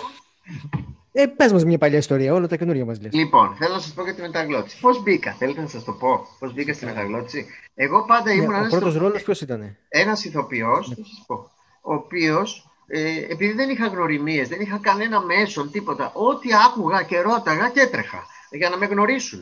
Και μια μέρα ανέβαινα στην Αθήνα στο σωματείο το 79 και απέναντί μου στο τρένο, επειδή έμενα Πειραιά και ανέβαινα με το τρένο, δεν είχα αυτοκίνητο τότε, και κάθισε μια κυρία που μου έβγαινε στην κουβέντα. Και μου λέει: «Σε έχω δει στην τηλεόραση. Γιατί είχα αρχίσει να κάνω τηλεόραση από πάρα πολύ. Με το που βγήκα, με είχε βοηθήσει ο δάσκαλός μου Γκίκα ο Μπινιάρης και έκανε ένα θέατρο της Δευτέρας, το οποίο βγήκε τώρα πρόσφατα και σε DVD από τη ραδιοτηλεόραση πριν από δύο χρόνια. Και το ξανάδαμε. Είμαι 20 χρονών σε αυτό το θέατρο της Δευτέρας. Ε, και μου λέει: Σε έχω δει. Μου λέει: ε, Θες να κάνεις μεταγλώτηση. Λέω: Τι είναι αυτό; Δεν ήξερα. Μου λέει: Είναι αυτό που αλλάζουν τη φωνή, γιατί τότε υπήρχε το Μάνιξ μεταγλωτισμένο. Μου λέει: Και, και είχε ξεκινήσει το μικρό σπίτι στο λιβάδι. Και μου λέει: Θες να σου πω που είναι το στούντιο, πάρε το τηλέφωνο αυτό. Εγώ με το που βγήκα από την ομόνια δεν, χα, δεν έχασα καιρό, πήγα στο περίπτερο, δεν υπήρχαν κινητά. Τσουκ, τσουκ, τσουκ, λέω στούντιο κρός εκεί. Ναι, είμαι ένας νέος ηθοποιός, θέλω να με ακούσετε. Ναι, έλα μου λέει το απόγευμα. Πάω εγώ το απόγευμα στην Κατεχάκη ήταν, με, το, με, με τα λεωφορεία, δεν υπήρχε τρένο εκεί ούτε μετρό. Με το που μπαίνω μέσα με βάζουνε, για παίξε μας μου λέει αυτό. Α, μου λέει δεν φεύγεις εσύ, θα κάτσεις εδώ να δουλέψεις. Και με βάλανε στο μικρό σπίτι στο λιβάδι αμέσως με το, με το που πήγα. Και έπαιζα ένα μικρό παιδάκι που δεν θυμάμαι το όνομά του, αλλά παίρνω δικαιώματα ακόμα και σήμερα από το μικρό σπίτι στο λιβάδι για το ρόλο που είχα παίξει. Άντε, ρε, φίλε. Αυτό ήταν, ήταν Εκεί- τίποτα τα, τα παιδιά το, του Παντοπόλου. Ήταν που μια ομάδα σπαστικά παιδιών, ναι. αυτά. Α, Μάλιστα εκεί γνώρισα τον Γιώργο τον Έζο, ένα παλιό ηθοποιό που έκανε τον παππού μου στο, στο μικρό σπίτι το λιβάδι. Αλλά επειδή είναι τόσα πολλά χρόνια δεν θυμάμαι τους τίτλους. Με το που ακούσαν ότι έχω αυτή την εύπλαστη παιδική φωνή, την οποία δεν έχασα ακόμα και σήμερα, γιατί είμαι ο μοναδικός Έλληνας ηθοποιός που μπορεί να έχω φτάσει στα 65 και μπορώ να κάνω παιδική φωνή και να νομίζουν ότι είναι ένα παιδάκι. Τώρα μάλιστα, συγγνώμη, κάνω μια παρένθεση, κάνω, που δεν θα το ξέρετε, στο YouTube κάτι εξαιρετικό, το μικρό μάγο Αγκού. Ο The Little Αγκού είναι ένας μικρός μάγος που είναι διεθνής ήρωας στο YouTube όμως. Και η εταιρεία που το έφερε στην Ελλάδα με επέλεξε να κάνω χωρίς, δηλαδή ζήτησε εμένα να κάνω το μικρό μάγο αγκού, επειδή με ξέρουν τα παιδιά και ξέρουν τη φωνή μου, αλλά είναι όλος ο ρόλος τραγουδιστός. Δηλαδή καθόμαστε και κάνουμε τραγούδια δύσκολα μαζί με τη Σία την Κοσκινά. Δείτε το στο YouTube, πατήστε The Little Agoo, μπείτε στο κανάλι αυτό και θα ακούσεις τη φωνή μου σε τραγουδιστά όμως μόνο. Δεν, μιλάει πολύ λίγο. Είναι όλο τραγούδια. Ξαναγυρίζω πίσω, 40 χρόνια πριν, με, στο στούντιο Cross λοιπόν υπήρχαν διάφοροι σκηνοθέτες. Ένας από τους σκηνοθέτες, ο Γιώργος ο Πρωτοπαπά, μου λέει: Εγώ δουλεύω και στην ΕΡΤ. Δεν έρχεσαι να κάνεις δοκιμαστικό που αρχίζουμε τα στρουφάκια. Και μπαίνω στα στρουφάκια και αρχίζω. Ε, τον Γκρινιάρη τον έκανε ο Δημήτρης Ολιγνάδης, αλλά έφυγε γρήγορα, που είναι σήμερα διευθυντής του Εθνικού Θεάτρου. Και συνεργαζόμαστε. Ναι. Ε, και πήρα εγώ το Λιγνάδι, ενώ έκανα και το Σκουντούφλι. Και έτσι έκανα δύο ήρωες. Το Σκουντούφλι και το Λιγνάδι.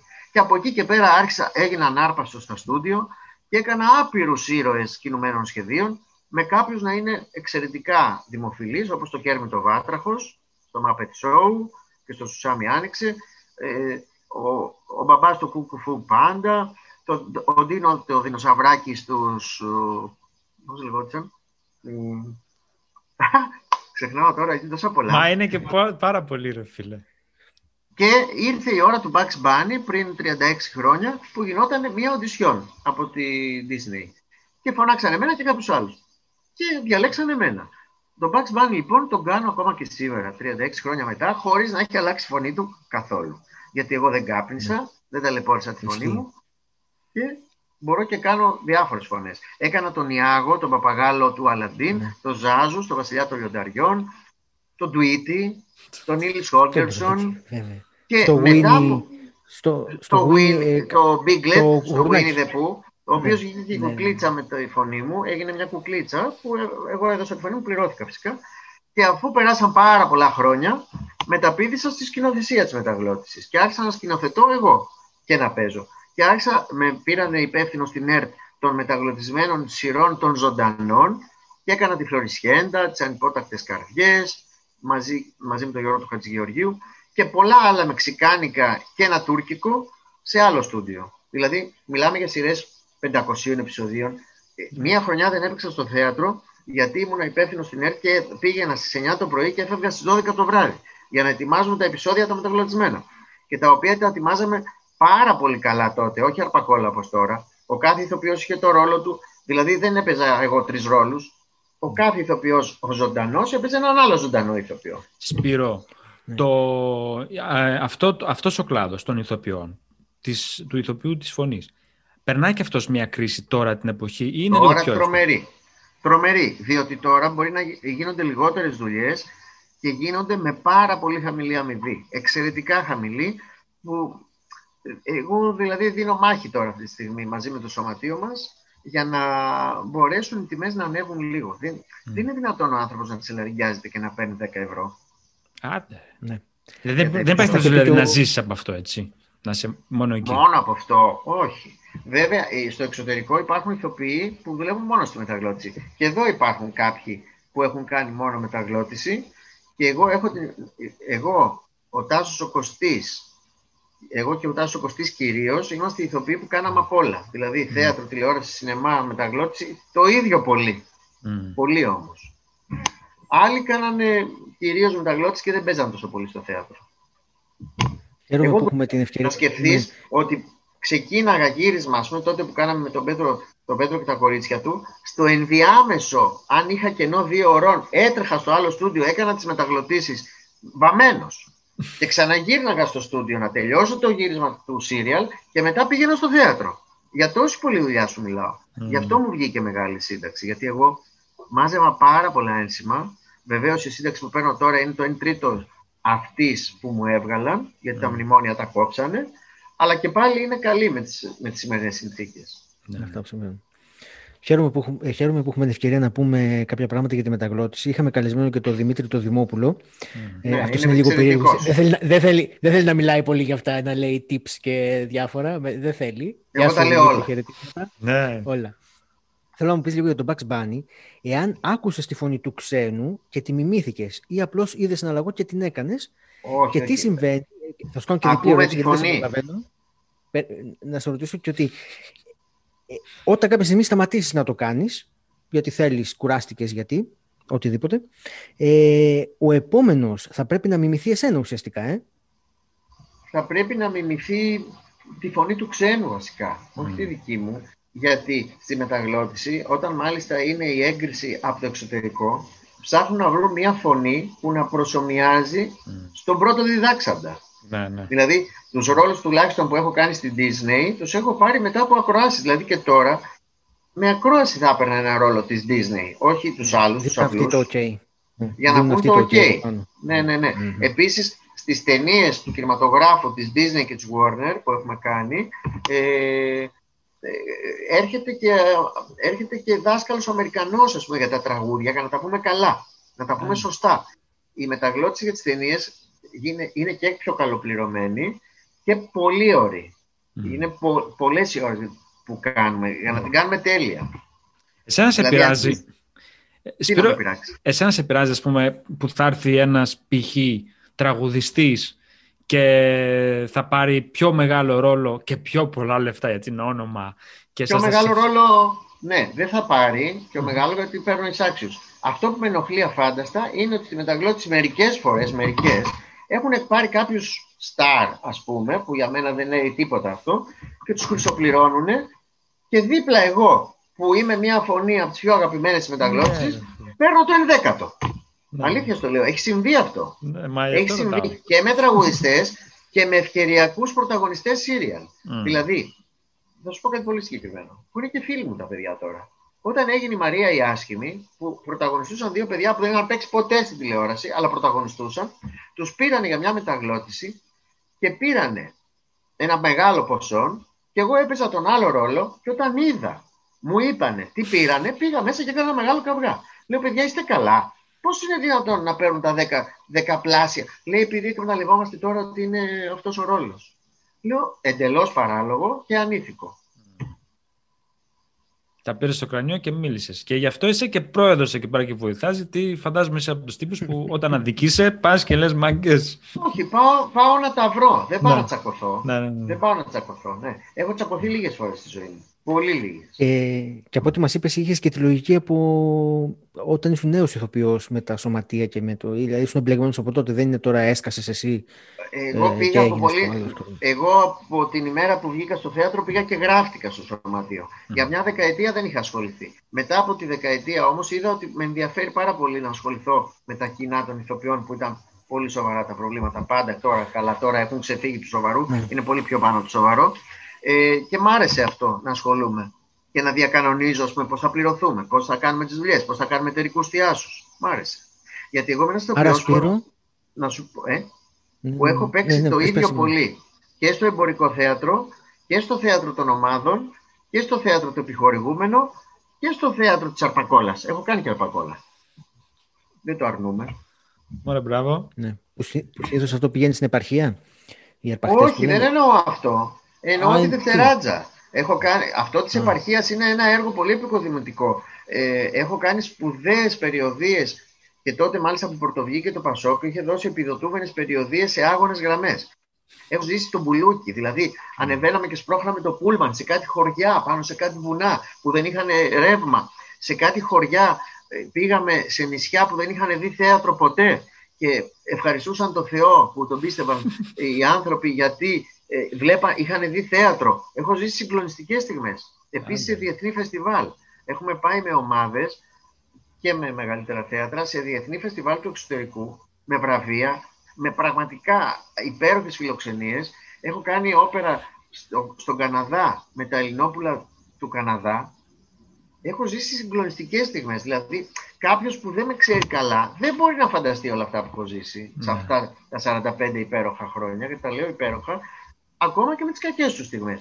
Γιατί αν όλα ήταν στο, ζε- ε, στο peak, δεν θα είχαμε καταλάβει πόσο σπουδαία είναι. Ζεις κάτι κακό, μετά κάτι καλό. Κάτι κακό, κάτι καλό. Για Είναι πες το λοιπόν κακό. έτσι μία στιγμή, ρε παιδί μου, κατάρρευσης όλης αυτής της, κατα... της χαράς.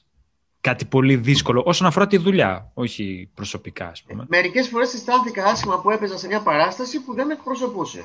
Δηλαδή, πήγα με όλη μου τη χαρά να παίξω με ένα γνωστό πρωταγωνιστή και ήταν τόσο κακό το αποτέλεσμα που έλεγα μέσα μου, ας τελειώσει αυτή τη χρονιά να φύγω. Το έχω ζήσει και αυτό.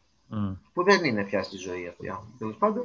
Αλλά έχω ζήσει ε, το ότι έλεγα μέσα μου, ρε παιδί μου, καλά, αυτό ο άνθρωπο δεν καταλαβαίνει ότι κάνουμε πλακίες τώρα, γιατί το κάνουμε αυτό; Mm. Και έλεγα, Αχ, ας τελειώσει η χρονιά να φύγω. Ευτυχώς λίγες φορές το έχω πάθει αυτό. Mm. Είναι και αυτό ένα μαρτύριο, ε. Αλλά όταν πια έχεις πάει σε μια δουλειά, δεν μπορείς να φύγεις, πρέπει να την τελειώσεις. Φυσικά. Βέβαια. Το μυστικό του Σπύρου είναι ότι είναι εργατικός. Αυτό καταλαβαίνω εγώ. Είναι ναι. εργάτης. Είναι εργάτης και της οργάνωσης. Και το λες πολύ σωστά και αυτό είναι μήνυμα για τους νέους ηθοποιούς. Γιατί εγώ, όταν ήμουν στην ομάδα του Κακλέα και του Μιχαηλίδη, χρόνια πολλά, καθάριζα τις τουαλέτες, καθάριζα το πεζοδρόμιο ενώ έκανα τηλεόραση και με βλέπανε. Και καμιά φορά περνάγαν κάτι κυρίες απ' έξω από το θέατρο που με βλέπανε να καθαρίζω, γιατί μου αρέσει τρομερά να καθαρίζω. Είναι αλήθεια. Θα μπορούσα να γίνω τέλειος εδώ καθαριστή και να τα κάνω όλα λαμπίκο. Ναι, ε, καθάριζα λοιπόν και πέραγε μια κυρία και λέει: Καλέ, εσείς δεν παίζετε στην τηλεόραση. Λέω: Ναι, και καθαρίζετε. Λέω: Γιατί να μην καθαρίσω, θα μου πέσει μούρη. Λοιπόν, αυτή είναι η καλύτερη ατάκα για να ξεκινήσουμε. Ναι, ναι, ναι. ναι, έχω κολλήσει αφήσεις. Έχω βγει με την Τουτούκα. Θέλετε να σας πω μια ιστορία; Ναι, Έχουμε χρόνο ή έχετε περιορισμό; Όχι. Εμείς εσύ, εσύ να μην κουραστείς.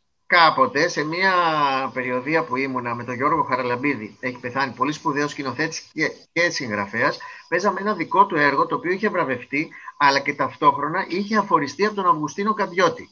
Αν θυμάστε ποιος είναι, ο Μητροπολίτης Φλωρίνης. Είχε το έργο αυτό επειδή έκανε κριτική στο παπαδαριο Εγώ λοιπόν τότε ήμουνα 25-26 χρονών, είχε τελειώσει η πορνογραφία του Χατζηδάκη και αμέσως είχα πάει σε αυτή τη δουλειά. Και θα σας πω γιατί. Πήγα στο σωματείο να διαμαρτυρηθώ που κατέβηκε το έργο ε, έτσι όπως κατέβηκε. Και την ίδια ώρα ήταν ο Χαραλαμπίδης εκεί και μου λέει: Έλα εδώ, εσύ σε παίρνω και πάμε περιοδία στα χωριά. Και πήγαμε. Έβγαινα λοιπόν με μια ντουντούκα και φώναζα στα χωριά. Ελάτε όλοι να δείτε το έχω στο έχω, κύριε Πρόεδρε. Πάρτε τα καρεκλάκια σας και ελάτε στην κεντρική πλατεία του χωριού. Το ακούει ο παπάς από το καμπαναριό και βγαίνει κι αυτός με μια άλλη ντουντούκα και φωνάζει. Κανείς να μην πάει εκεί που λέει ο διαβολάκος. Όχι στη φωνή του διαβολάκου. Μην ακούτε το διαβολάκο. Με αποτέλεσμα μέχρι και κουτσές γριές, γιατί άμα κάνεις δυσφήμιση έρχεται πιο πολύ το κοινό, να έχει όρθιο όλο το χωριό και να χειροκροτάνε. Ήταν υπέροχο το έργο αυτό, υπέροχο. Λαϊκό έργο, πολύ ωραίο. Πάρα πολύ ωραία παιδιά περάσαμε. Ο διαβολάκος, ναι. Ε, ε, είπες, ναι. είπες λίγο πριν για την πορνογραφία του Χατζηδάκη. Ναι. Ε, δεν το ξέρω ότι ήσουν και εκεί πέρα. Και Ήμουνα... εκεί πέρα ήταν και ο, ο αγαπημένος μου ο Βασίλης Ολέκα που τον είχαμε και αυτό ναι, να. Εκεί γνώρισα τον Βασίλη και είμαστε, είμαστε ακόμα φίλοι. Τον είχαμε, λοιπόν, Σπύρο, τον είχαμε καλεσμένο εμείς τον ναι, κύριο Λέκα. Ναι. Λοιπόν, άκου τώρα την ιστορία της πορνογραφίας. Ναι. Εγώ δεν είχα πάει στην οντισιόν της πορνογραφίας το 1981. Ήμουνα σε μια ομάδα. Όμως είχα κάνει μια ταινία γερμανική με τον με το Γιάννη το Διαμαντόπουλο, βοηθό σκηνοθέτη, και με παίρνει τηλέφωνο και μου λέει: Σπύρο, έχει φύγει ο Σταμάτης ο Γαρδέλης γιατί κάτι διαφώνησε με το Χατζηδάκι, γιατί είχε το Γαρδέλη στην αρχή. Και ψάχνει να βρει ένα μικροκαμμένο αγόρι για να παίξει μια γκέισα. Γκέισα, λέω εγώ, θα φύγω και από την ομάδα μου. Ναι, αλλά μετά Χατζηδάκι, λέω πρέπει να πάω, να με δει. Η ακρόαση είχε τελειώσει. Είχαν περάσει χιλιά άτομα και είχαν επιλέξει 30.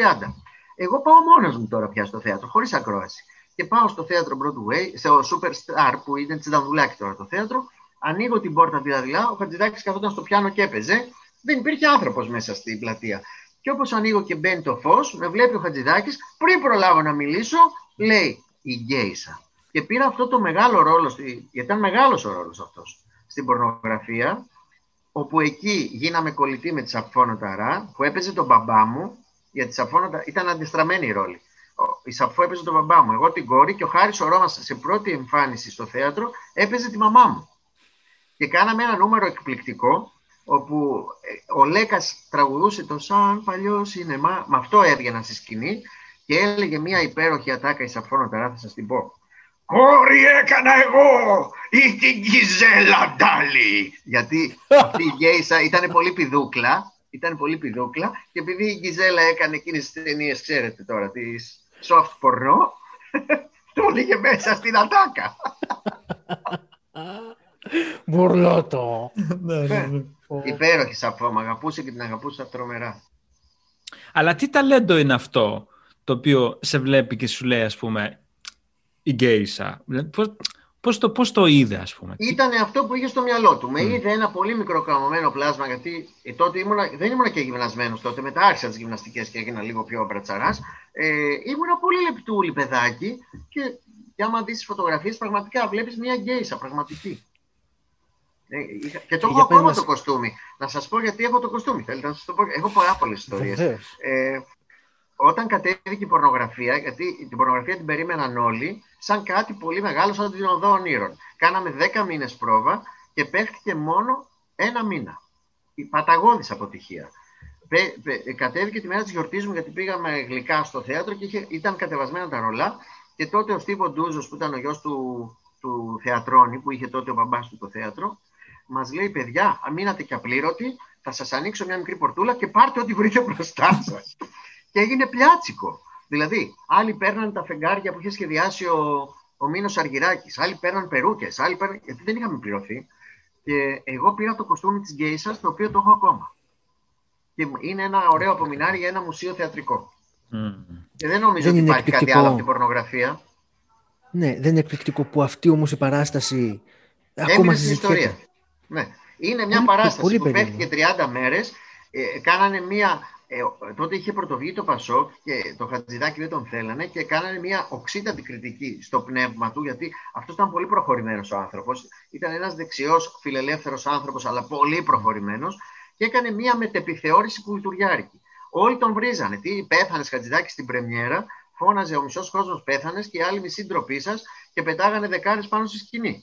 Και με, μετά από λίγες μέρες ε, το κοινό κατέβαινε, κατέβαινε, του φύγανε η μουσική, του βάζανε σκέτα φώτα πλατείας να παίξουμε. Παίζαμε με πάρα πολύ κακές συνθήκες μέχρι που κατέβηκε. Δηλαδή, τέτοια αποτυχία δεν την έχω ξαναδεί στη ζωή μου. Πολύ έντονη. Και στεναχωρέθηκε πάρα πολύ ο Χατζηδάκης.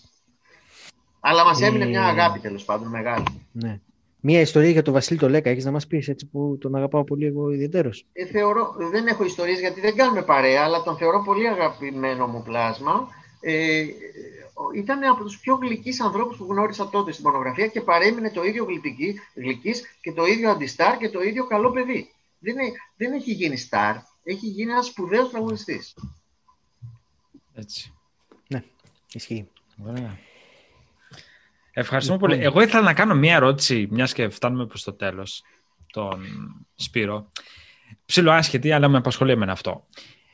Σου είχε τύχει ποτέ να πας σε κάποια οντισιόν ή σε κάποιο γύρισμα, ρε παιδί μου, και να είσαι ας πούμε πολύ αγχωμένος και να λες δεν θα τα καταφέρω και τα λοιπά και στο τέλος να, να φύγεις, να την κάνεις, να βρεις μια δικαιολογία και να εξαφανιστείς ας πούμε. Να, ναι. να μην κάνω την οντισιόν. Ναι, ναι, ναι. ναι. Όχι, δεν Όχι. Ε.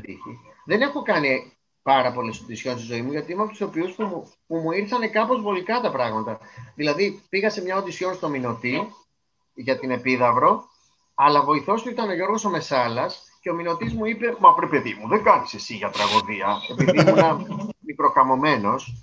Αλλά επειδή με είχε δύο βοηθός του που την επόμενη χρονιά πήρε την Επίδαυρο για Αριστοφάνη, με πήρε να κάνω τον κορυφαίο του χορού των Γερόντων σε Στράτη με την Καλουτά. Και από τότε άρχισα να παίζω πολύ στην Επίδαυρο. Έχω παίξει 10 φορές περίπου με μεγάλους ρόλους του Αριστοφάνη. Έχω κάνει πολύ Αριστοφάνη. Ναι. Πολύ ωραίους ρόλους. Ωραία. Έχω πολλά πράγματα. Δηλαδή, όταν θα βγει το Λεύκομα που θα είναι όλα αυτά, θα είναι πάρα πολύ ωραίο να δουν άνθρωποι που δεν μπορούν να φανταστούν ότι ένας ηθοποιός που δεν τον έχουν παρακολουθήσει σε όλα αυτά, μα τα έχει κάνει όλα αυτά, Πώς τα έχει κάνει όλα αυτά; Εμείς νομίζαμε ότι έπαιξε μόνο στην, στο Κωνσταντίνο και Ελένης. Ε; ναι, ναι, ναι. ναι τρομερό. Και γυρίζουμε εκεί, ε, εκεί από όπου ξεκινήσαμε. Και αυτό είναι.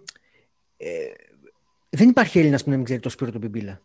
Ναι. Δηλαδή, όλοι ξέρουν το Σπύρο του Μπιμπίλα. Να σου πω, επειδή δίνω και πολλές συνεντεύξεις, η αλήθεια είναι ότι βοηθάει αυτό. Είναι mm. κάποιοι ηθοποιοί που δεν θέλουν να δίνουν συνεντεύξεις ή τους φαίνεται δύσκολο. Εγώ είμαι πολύ ομιλητικός. Δεν έχω αρνηθεί ποτέ συνέντευξη και στο πιο μικρό κανάλι και στην επαρχία. Και αυτό με έκανε αγαπητό και από αυτά που λέω. Όχι μόνο από αυτά που κάνω. Mm. Εννοώ Μα και εμείς τώρα, Σπύρος, σας αγαπήσαμε. Πιο ευχαριστώ πολύ. πάρα πολύ και εγώ. Δηλαδή, είσαι, είναι καλό... είσαι πρωταγωνιστής στην καρδιά μας. Ναι, ευχαριστώ πάρα πολύ. Είναι καλό ένας ηθοποιό να μιλάει και να μην σνομπάρει. Δηλαδή, μπορεί κάποιοι να σνομπάρουν. Και ποιοι είναι τώρα αυτοί που θέλουν να μου πάρουν mm. συνέντευξη; Και πολύ συχνά το έχω ακούσει και θυμώνω. και τους λέω παιδιά, τους έχουμε ανάγκη όπως και αυτοί μας έχουν ανάγκη για να προωθήσουν τη δουλειά τους που είναι οι συνεντεύξεις κτλ. Το ίδιο ανάγκη τους έχουμε και εμείς και ποτέ μην σνομπάρετε ούτε το πιο μικρό περιοδικό ούτε το πιο μικρό κανάλι. Mm. Ναι, είναι πολύ σημαντικό. Και ευχαριστώ πάρα πολύ. Και... Να σου ναι, πω, Σπύρο, ε, έχεις, έχεις παρεξηγηθεί ποτέ, δηλαδή να σε παρεξηγήσουν, να κάνεις μια δήλωση και μετά να διαστρεβλωθεί κάπως και ναι. να φανεί κάτι από σένα που δεν, που δεν είσαι. Σου έχει συμβεί αυτό, έχεις ε, έχει συμβεί, έχει συμβεί, αλλά επειδή είμαι μαχητικός, βγαίνω αμέσως και τα καταχαιριάζω και, τα και έρχονται τα πράγματα στις θέσεις τους και σε, περιπτώσεις, σε δύο-τρεις περιπτώσεις έχω καταφύγει και στα δικαστήρια όταν έχουν κάνει εις βάρος μου πράγματα που ο νόμος δεν τα επιτρέπει. Δηλαδή να βγει να παραποιήσει εσύ αυτό που λέω ή να κάνεις ε, πλακίτσα εις βάρος μου για να κάνεις ε, νούμερα. Κατάλαβα, ε, κατάλαβα σε τι αναφέρεσαι και πολύ καλά έκανες, Σπύρο, να γιάσει το είναι σου. Ε, ναι, το έκανα πολύ καλά σε τι αναφέρεσαι. Τρεις φορές το έχω κάνει και τώρα έχω κάνει και σε μια εφημερίδα. Και να και πω... Πολύ καλά κάνεις. Και να πω... Γιατί έτσι μπαίνουν τα πράγματα στη θέση τους. Και να πω ότι μετά ο Σπύρος δεν έχει πρόβλημα μαζί σου. Άμα τα βρείτε είστε φίλοι ξανά. Α, κανένα, ναι. Εγώ ε, αμέσως τα βρίσκω Μα ακόμα και με αυτό που μου έχει κάνει το χειρότερο κακό, την άλλη ώρα του λέω εντάξει, έγινε αυτό, τελείωσε, πάμε παρακάτω. Πολύ ωραία, φίλε, έτσι. Πολύ ωραία. Σταράτα και ναι. ναι. Σε ευχαριστούμε πολύ πάρα πολύ. Που τα πάμε. Σε ευχαριστούμε ναι. πάρα πολύ. Σε Θα κάνετε και άλλες έτσι ωραίες συνεντεύξεις. Θα κάνουμε. Και για πες Άγγελε, κάνε εσύ την αποφώνηση, μιας και εσύ... Ε, ο Άγγελος ε, είχε χαρεί ιδιαίτερος και εγώ φυσικά, αλλά και ο Άγγελος ακόμα περισσότερο με την παρουσία σου και πραγματικά ήταν πολύ ωραία. Ε, είπες πριν ότι δεν, δεν έχεις ε, τώρα ε, παιδιά και εγγόνια που είπες πριν, αλλά εγώ πιστεύω έχεις πολλά παιδιά και πολλά ναι. εγγόνια και θα έρθουν και δεις έγγωνα. Έχεις, είσαι από αυτούς τους τύπους που είσαι ένας μπαμπάς. Εγώ, ναι, να σου πω, δεν, δεν νιώθω καθόλου άσχημα που δεν έχω δική μου οικογένεια. Έχω αδέλφια, ε, ξαδέλφια, ανήψια, πολλά και αυτά. Αλλά δεν με ενδιαφέρει ποτέ να κάνω ένα δικό μου παιδί. Ποτέ, ποτέ δεν το είχα βάλει στο μυαλό μου αυτό. Αλλά επειδή έχω αγκαλιάσει τόσους πολλούς ανθρώπους με τόση αγάπη και, και οι ίδιοι με έχουν αγκαλιάσει, νιώθω ότι έχω μια πολύ μεγάλη οικογένεια. Είμαι πάρα πολύ ευτυχισμένο άνθρωπος. Δεν έχω νιώσει ποτέ μοναξιά. Είμαι συνέχεια με πάρα πολύ κόσμο. Δηλαδή στα σπίτια τους όλοι με θέλουν. Κοιμάμαι στα σπίτια εύκολα των άλλων φίλων. Ε, είμαι συνέχεια καλεσμένος παντού. Πώς να νιώσω μοναξιά; Δεν υπάρχει τέτοια περίπτωση. Ωραία. Σε ευχαριστούμε Σπύρο. Ευχαριστούμε Καλό Σπύρο. Βράδυ. Εύχομαι Ήταν και άλλες τέτοιες ωραίες συνεντεύξεις. Γεια χαρά, καλή νύχτα. Γεια. Να είσαι καλά.